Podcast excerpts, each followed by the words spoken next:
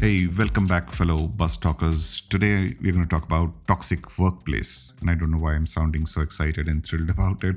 It's something all of us have experienced at some point in time in our careers, and many of you continue to do so.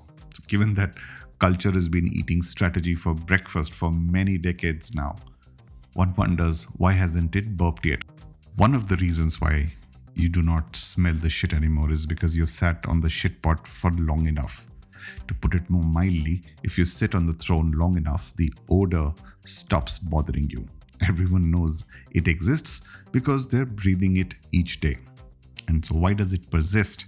Toxic workplaces often masquerade as cutting edge excellence and competitive work environments. And so, you are perhaps in denial that you don't belong unless you behave in a particular way, type, or fashion. So, let's dive into this episode and decipher toxic workplace and see if there are any ways which you can handle it a little better.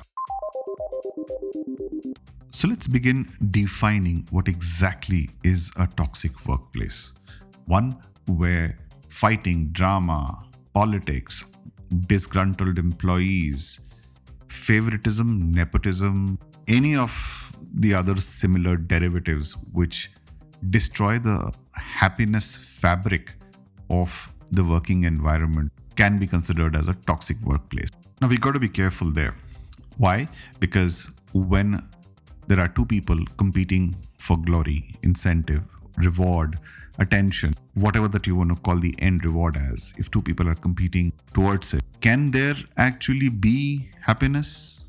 Or is it not that people will be fiercely competitive and fighting with each other or the circumstance or the environment to get to that end goal given the fact that the entire success definition is revolves around being first being the only one or the highest or the biggest whatever adjectives you want to use there is clearly no space for two of you.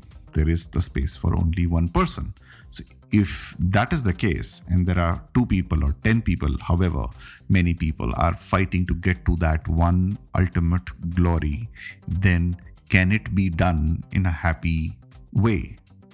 Chances are not so then if you are going to fight your way through to the top how do you expect it to be a happy place? And how do you know that you're not living in a toxic workplace?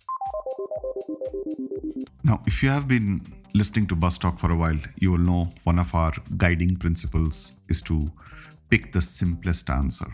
And so the simplest answer to this is yes, you can win, but not at the cost of being unfair to somebody else, not at the cost of being conniving to somebody else or putting somebody else's career in jeopardy to be successful at your own goal. You can win and you can win it the right way. Like I've always said there's this common thing about being nasty when it comes to leadership, right? You have a nasty boss. It's almost like a given thing. I say you can be a good boss. You don't need to be a nasty person to become a good boss or a good leader. Likewise, you have to realize that it is possible to be the best, to be the only one without doing it the wrong way. You can do it the right way. Admitted, in our times that we live in, it'll be slightly longer, slightly more difficult, but good players last the distance. Now, I'm guessing you're thinking, yeah, I understand the what. What I don't understand is the how. When the opposition or the opposite player is being unfair, how do you expect me to play fair? I will get sucked in, won't I? I keep on doing the right way. It's my goal. But three other people are playing nasty. They are coming after me rather than me going after them. And so, is attack not the best defense in this case? Should I wait for someone to come and jeopardize my life, my career? Or should I just be proactive and get ahead of them? There is only one chance. We cannot experiment with our careers. You either do it or you don't do it.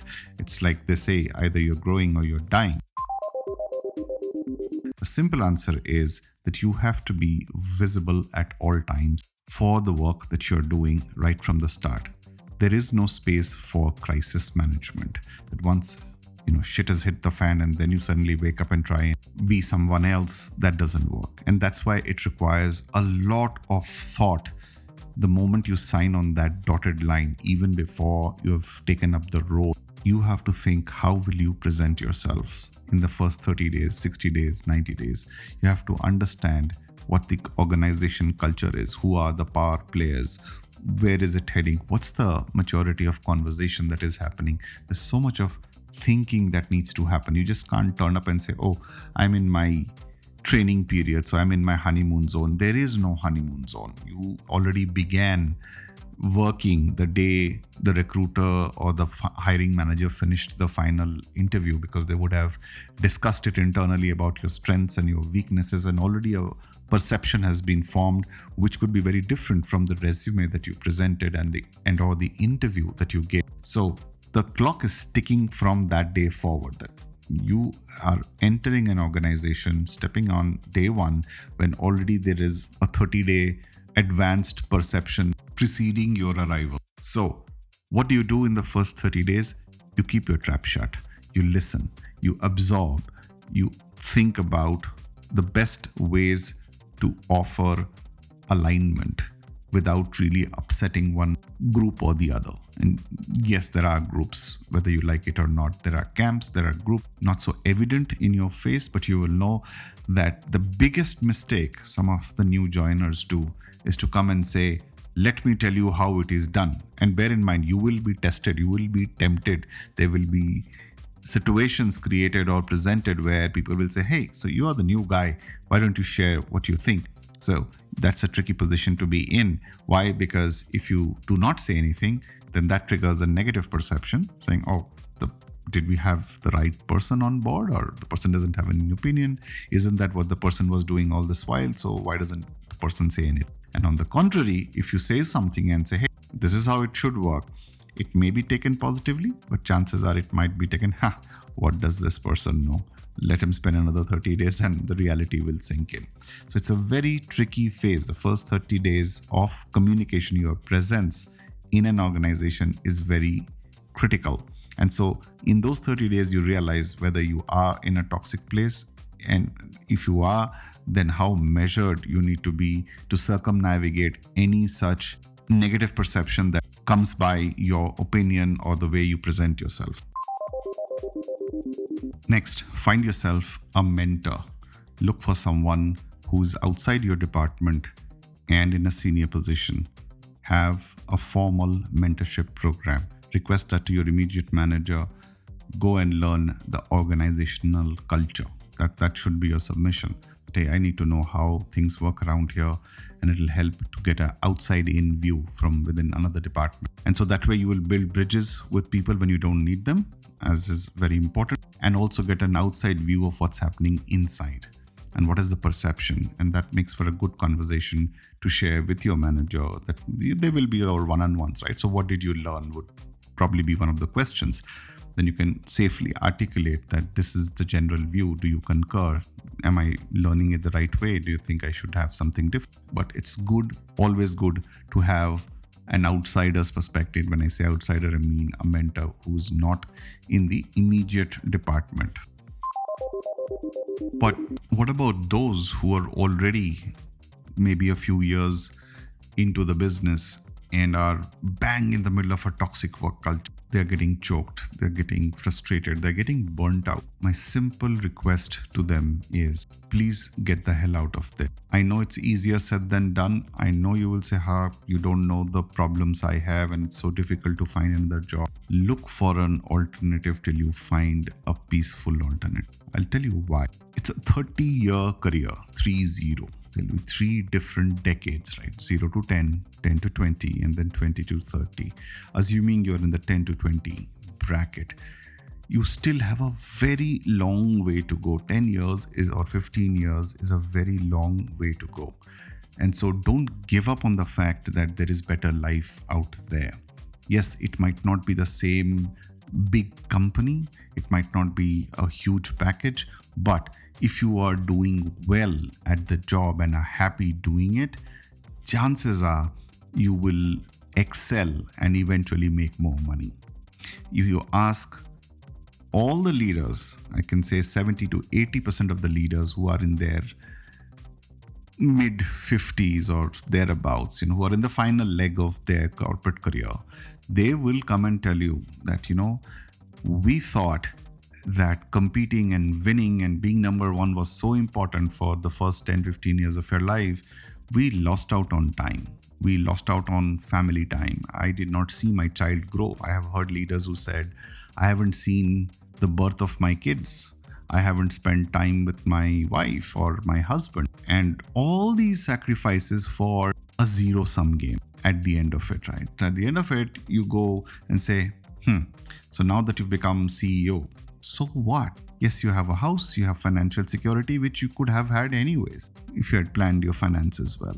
So, balancing your work and life is something that you can start really early. It's not for old people, it's not for those guys, it's for you.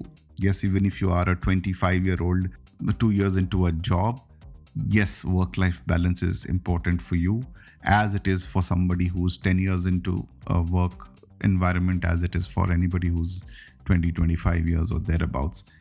That balance gives you the mental peace to be successful. That balance keeps you fresh to fight toxicity. And if you are fresh in the mind, you will ensure that toxicity doesn't get to you. It could well be that you are the toxic person emitting toxicity. you know, it's like we're looking everywhere. The problem might start with us. And so it always helps to take a step back. You know, many people I speak with, they haven't found themselves, they haven't spoken to themselves in years until one day they were forced to take a break. And when they exited themselves out of the system, looked at the career from a bird's eye view, from the set of people they were interacting with, and they realized that they were being super toxic themselves. They were emitting toxicity knowingly or unknowingly in many cases, and therefore receiving it as well. And so, what is the net result? That you get burnt out sooner than you can imagine. It is not a sustainable strategy. Believe you me when I say this, that toxicity will shorten your career. And so try and remove yourself, take a break, understand, repurpose, and then jump right back in and see if you can create a small space, even if you are in this massive hellhole of a toxic workplace. Can you create a cubicle where there is all positivity? And so, if you are a leader listening to this, the story begins with you. Those gentle head nods intellectual smiles and you know yes we should do something about it kind of big words don't mean anything. You can pick up a small pilot project. Yes i know you're super busy. Your calendar is packed. You can still pick up a small project for your own evolution for your own growth for your own balance provided you realize that there is something wrong.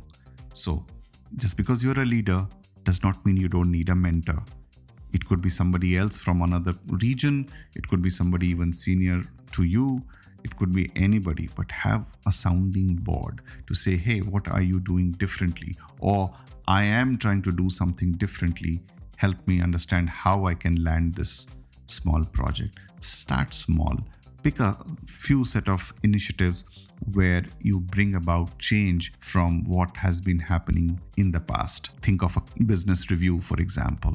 In the past, you have been rogering the people who have missed their forecast. You've been just taking their happiness. This time, can you show empathy? Can you really go down to the root cause of the problem? Why did they miss forecast? what was the problem was it a problem which was in their control or was it something beyond their control try and understand and see if you can provide a resolution lead by example and so slowly you will bring about hope and positivity within the workforce and i can assure you if that is the case you will have a direct impact on lowering of attrition which essentially saves you money saves you business disruption ensures business continuity and overall productivity. So, yes, it is tangible. Positivity, having a positive workplace, has a direct impact on revenue, on your incentive, on your growth as well. So, it's not a philosophical discussion which is out there and esoteric and in ether. It is very real and it's in front of you. So, give it a shot. Well, that's all the time I had for this episode of Bus Talk. Hope you got a chance to think a little bit more. The objective, the aim of Bus Talk is not to suddenly uproot your belief system and question your belief system and say, oh, you've been doing this wrong. What were you thinking, dude?